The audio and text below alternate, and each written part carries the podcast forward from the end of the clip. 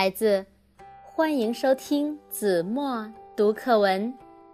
今天我要为大家读的是六年级下册第七课《狄仁杰公正护法》，作者语文。唐朝有一位刚正廉明、执法不阿的政治家。他就是一代名相狄仁杰。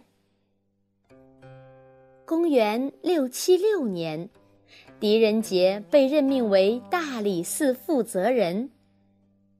大理寺是当时中央的审判机关。他到任第一年，便处理了大量的羁押案件，涉及一万七千多人。无论被判处有罪还是无罪，没有一个当事人不服的。狄仁杰明察善断，循律准确，一时声名鹊起，成为朝野推崇备至的断案如神的大法官。为了维护当时的法律制度。狄仁杰甚至敢于犯言直谏。这年秋天，一个叫全善才的将军误砍了昭陵上的柏树，唐高宗勃然大怒，准备严惩全善才。狄仁杰上书皇帝，说明按律令应该免去全善才的职位。但高宗认为免职的处罚太轻了，下令立即处死全善才。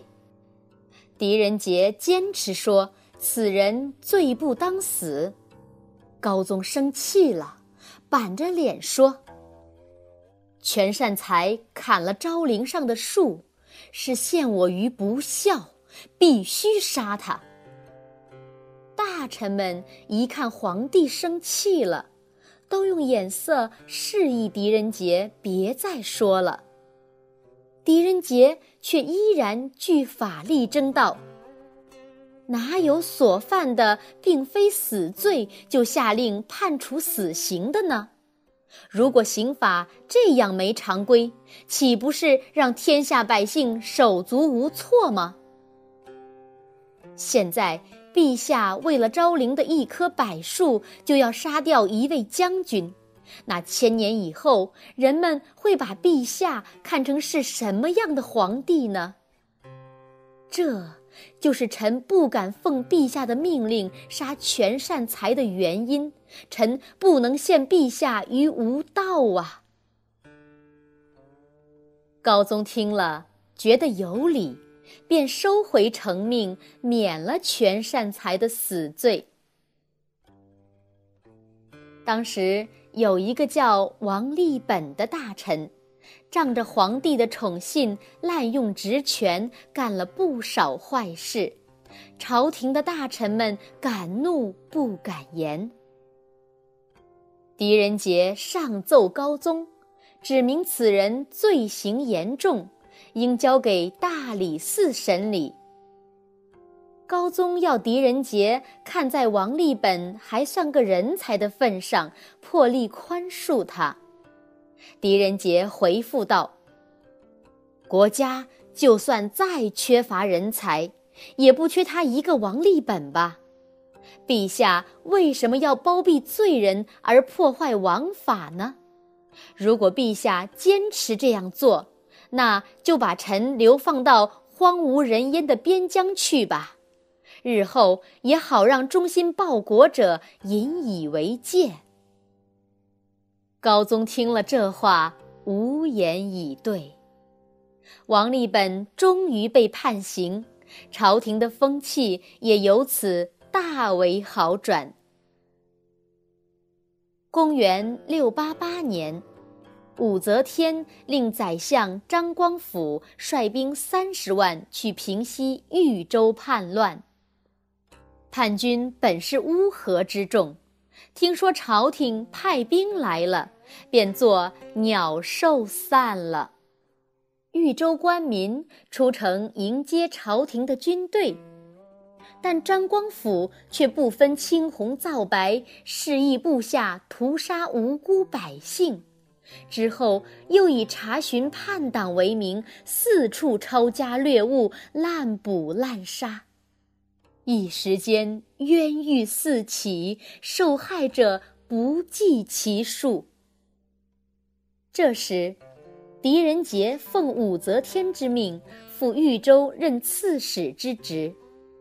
到了豫州，他看到哀鸿遍野，无辜而受牵连的人极多，内心非常不安。于是，一面下令给那些死囚开示刑具，一面秘密上书武则天，奏明原案的挂物，请求武则天怜悯。武则天深知狄仁杰为人刚正，相信所奏属实，于是下诏改死刑为流放。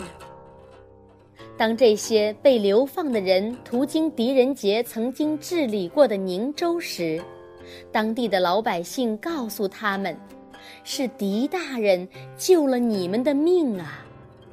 这些人方才知道事情的真相。于是，他们来到宁州百姓为狄仁杰立的德政碑下痛哭。